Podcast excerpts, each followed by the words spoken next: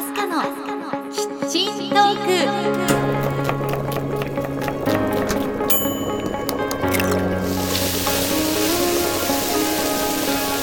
アスカのキッチントークは、私のキッチンから皆さんにハッピーとスパイスをお届けするプログラムです。Now, let's get started. ハロー、前田アスカです。皆さんお元気ですか？アスカのキッチントークエピソード197です。さあ、今回は私の愛してやまない甘酒のお話です。このポッドキャストでやっと甘酒のお話ができて嬉しいです。あなたは甘酒お好きですか？飲んでますか？甘酒には米麹と酒粕から作られる2種類があります。今日ご紹介するのは米麹から作ったノンアルコールの甘酒についてです。ノンアルですから大人から子供まで飲めて美容と健康にバッチリ。我が家にはいつも常備していまして、毎日欠かせない飲み物となっています。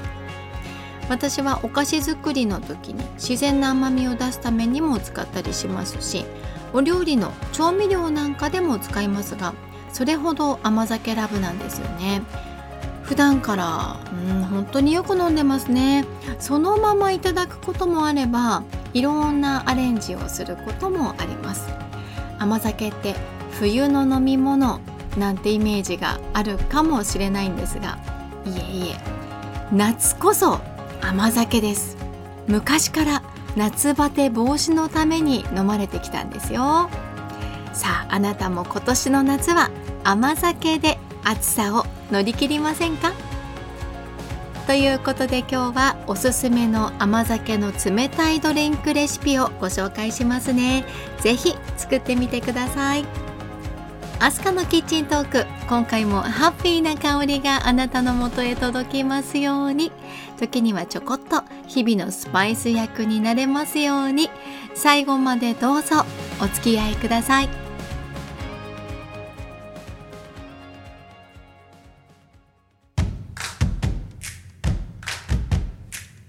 甘酒は飲む点滴なんて言われるほど体にいい飲み物です。江戸時代から夏バテ防止に飲まれてきました。現在も俳句の夏の季語として使われていますよね。さあ、ではどんな栄養素が含まれているのかと言いますと、ビタミン B1、ビタミン B2、オリゴ糖、食物繊維、アミノ酸、ブドウ糖、さまざまなミネラルなど栄養素がいっぱいです。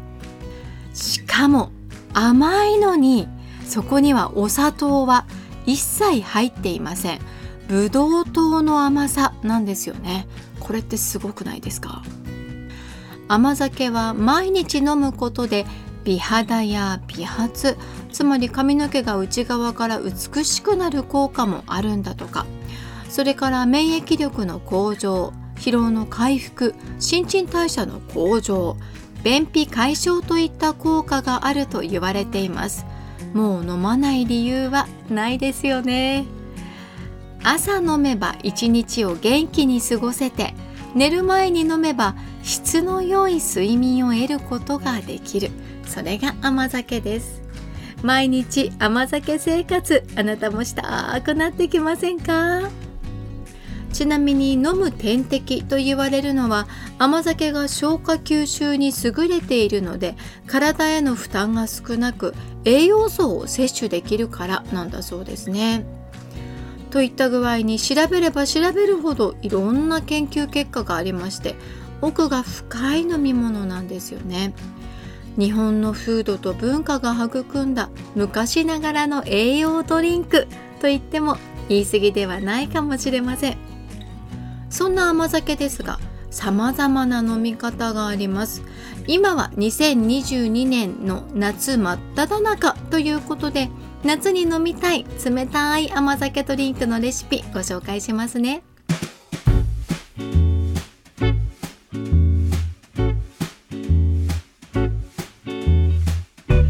アスカのキッチントーク、今日は甘酒で夏を乗り切ろう、日本が生んだ栄養ドリンク甘酒のお話をしています。さて、私のおすすめ甘酒レシピは本当にたくさんあるんですが、ここでいくつかご紹介したいと思います。まずは甘酒のマンゴーラッシーです。これ子供たちに大人気です。材料をご紹介しましょうね。まずはマンゴージュース 130ml、 甘酒 100ml、 プレーンヨーグルト 30ml、 それだけです。これをミキサーにかけて出来上がりです。私なりに子どもたちが飲みやすいように分量を考えたものなので、お好みでもっと甘酒を増やしたりとかね、ジュースを増やしたりなど、お好きに作ってみてくださいね。今回は手っ取り早くジュースを活用しましたけれども、冷凍マンゴーやピューレを使うとよりプロフェッショナルなお味になるかなと思います。それからお次はさっぱり甘酒のレモンラッシー。材料は甘酒 150ml、 プレーンヨーグルト 50ml、 レモン汁を小さじ1杯以上をミキサーでシェイクすると出来上がります。お好みでレモンの輪切りやミントの葉を飾ってみてください。見た目にも素敵で涼しげな仕上がりですよ。そして今回の目玉のご紹介いきたいと思います。甘酒トマトジュース、って思った方いらっしゃるかもしれませんね。本当に美味しいのって思われるかと思うんですよ。でもね、これがね、実は一押しなんです。材料超シンプルです。覚えやすいです。甘酒トマトジュース1対1です。甘酒 100ml にトマトジュース 100ml 以上。今回はごく普通のお塩が入っているトマトジュースを使いました。それをミキサーで攪拌する、もしくは混ぜるだけです。ミキサーで作るとクリーミーな泡が立つんですよね。それをちょっとおしゃれなグラスに注ぐと、あら不思議、カクテルのようですよ。冗談じゃなくて、これ映えること間違いなしです。お店で出せるぐらいのクオリティになります。さあ、冷たい甘酒レシピ、ご紹介した3つを実際に作って子どもたちと飲んでみました。さあ、じゃあデザートタイムにしたいと思います。イエーイ。今日作ったのは甘酒ラッシー。ピンポーン。甘酒を入れて作ったラッシーです。3種類作ってみました。これがレモン使ってます。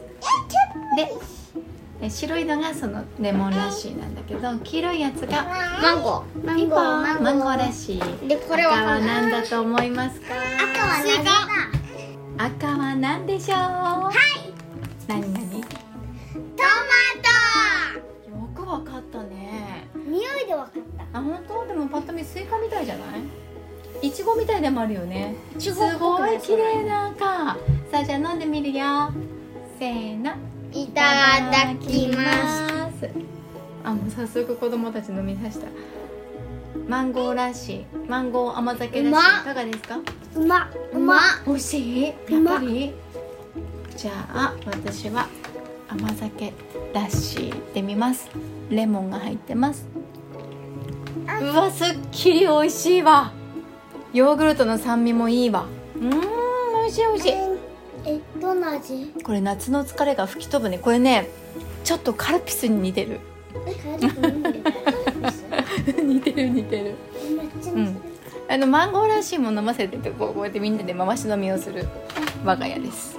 じゃあマンゴーラッシー、マンゴー甘酒ラッシーいってみます。黄色が綺麗だよね。ビタミンカラーで、見てるだけでも元気になる。ラッシーがちょっとカルピスっぽくて美味しい。うん。マンゴーラッシーはなんか甘酒入ってるかどうかすらわからないぐらいのお味だね。そうですね。すごい飲みやすいね。マンゴーが結構甘み強いのもあるのかもしれないね。じゃあトマトいってみようか。個人的にはこのトマトの甘酒ラッシーが飲んでみたくてね、どんなかなと思ってやってみたんだけど、どんなお味だろう。いただきます。これなんかうちではあんまり子供たちにトマトジュースというものを飲ませてきてないんですけど、トマトジュースの本来の味があんまり得意じゃないっていう人は拍子抜けするかもっていうぐらい飲みやすい、すごく美味しい、トマトって言われてもっていう、最近すごく甘いトマトがいっぱいあるでしょ、ブランドトマトがいっぱいあるでしょ、なんかそのもうほとんどフルーツみたいなトマトとかあるでしょ、そんな味だよね。すっごいフルーティーなラッシーで、どう感想を。ちょっとなんかトマトジュースの味ちょっと苦手だけど、なんか僕の頭、だけど僕の頭なんかまじまじになったんだけど、このラッシーのトマトジュース苦手な人でも美味しく飲めると思う。量はそのすっごい美味しいトマト使ったんじゃないっていうラッシーに仕上がってて、それってもう全ては甘酒の力だってことだよね。結局のところだよ、この3種類飲んでみて思うけど、甘酒ってどんなものを合わせても美味しくしちゃうんだね。なんなら、ね、トマトみたいな酸味のあるものもそうだし、すごくまろやかに仕上げてくれるでしょ。それでいて飲みやすいだけじゃなくって、なんか美味しいフルーツのジュースって思わせちゃうじゃない。力あるね、甘酒すごいね。この夏は甘酒ドリンクで暑さを乗り切れそうだね、そうしよう。イエーイ。一番マンゴーラッシー好きだった。 OK、 僕も OK。 これね、どのドリンクも本当美味しかったですよ。甘酒って何と組み合わせても美味しいんだな、力あるなっていう印象です。調和性のある飲み物なんだということがよくわかりました。今日ご紹介した甘酒ドリンクは子どもたちも本当喜んでくれて、とても体に優しいので、この夏間違いなく我が家の定番になりそうです。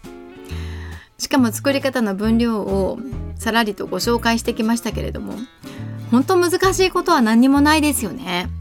ミキサーがなければシェイクしてもいいですし、シェイクするものがなかったら大きめのグラスの中で混ぜても OK です。子どもたちはマンゴーラッシーの美味しさに夢中でしたけれど、トマトジュースの味をよく知っている大人なら、甘酒とトマトジュースの意外な組み合わせとその美味しさに驚いちゃうと思います。ほんとぜひ飲んでびっくりしていただきたいです。ほら、なんと言いますか、トマトジュースって独特な匂いっていうかね、癖が感じられますよね。それがお好きな方もいらっしゃると思うんですけれど、その癖が見事にフルーティーになっちゃうんですよ。なのでトマトジュースが、苦手という方でもきっと抵抗なく飲んでいただけると思うんですよ。試してください。騙されたと思ってぜひ。私は今度生のトマトで作ってみようかなと考えています。あとそうですね、生のフルーツジュースに甘みを足したいなという時も、これからは間違いなくお砂糖ではなく甘酒プラスがいいかなと思うんですよね。あなたにもぜひそうしていただけたらと思います。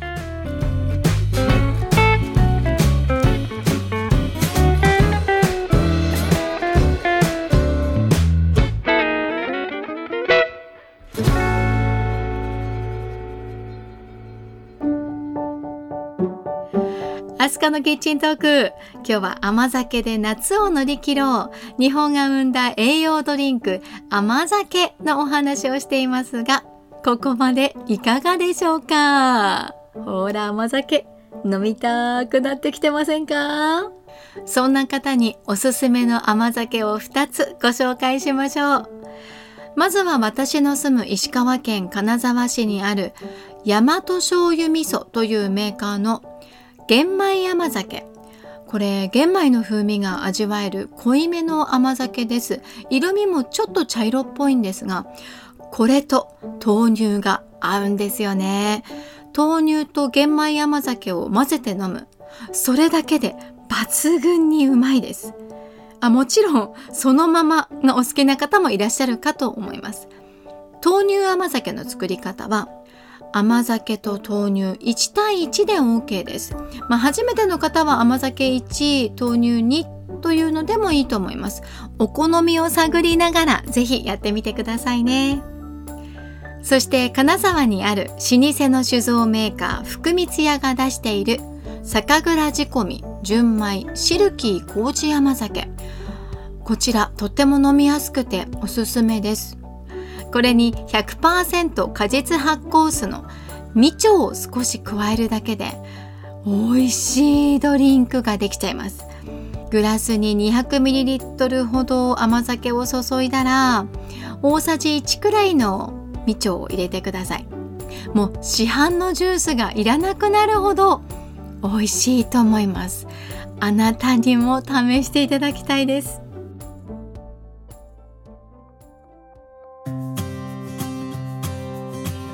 アスカのキッチントークエピソード197、エンディングの時間です。今日は甘酒で夏を乗り切ろうと甘酒のお話をしてきました。私は昔から夏でもあったかい甘酒に生姜を入れて飲むというのが一番好きなんですけれど、今日ご紹介した冷たい甘酒のドリンクレシピはもう実際に作ってみるとどれも納得の美味しさでしたね。以前このポッドキャストで納豆を特集した時にも思いましたが、発酵食品の可能性って無限大ですよね。毎日飲んでいたジュースを一部でも甘酒ドリンクに変えるだけで美味しくて美容と健康に良くて夏バテ防止にもなります。これは甘酒万歳じゃないでしょうか。これからも日本全国にある美味しい甘酒をいろいろ飲んでみたいと思っていますので、また私の SNS でも美味しいのを見つけたらご紹介しますね。チェックしてください。ということでアスカのキッチントーク、ここまでお付き合いありがとうございました。次回の配信まで皆さん夏バテしないで元気にお過ごしくださいね。お相手は前田アスカでした。 See you!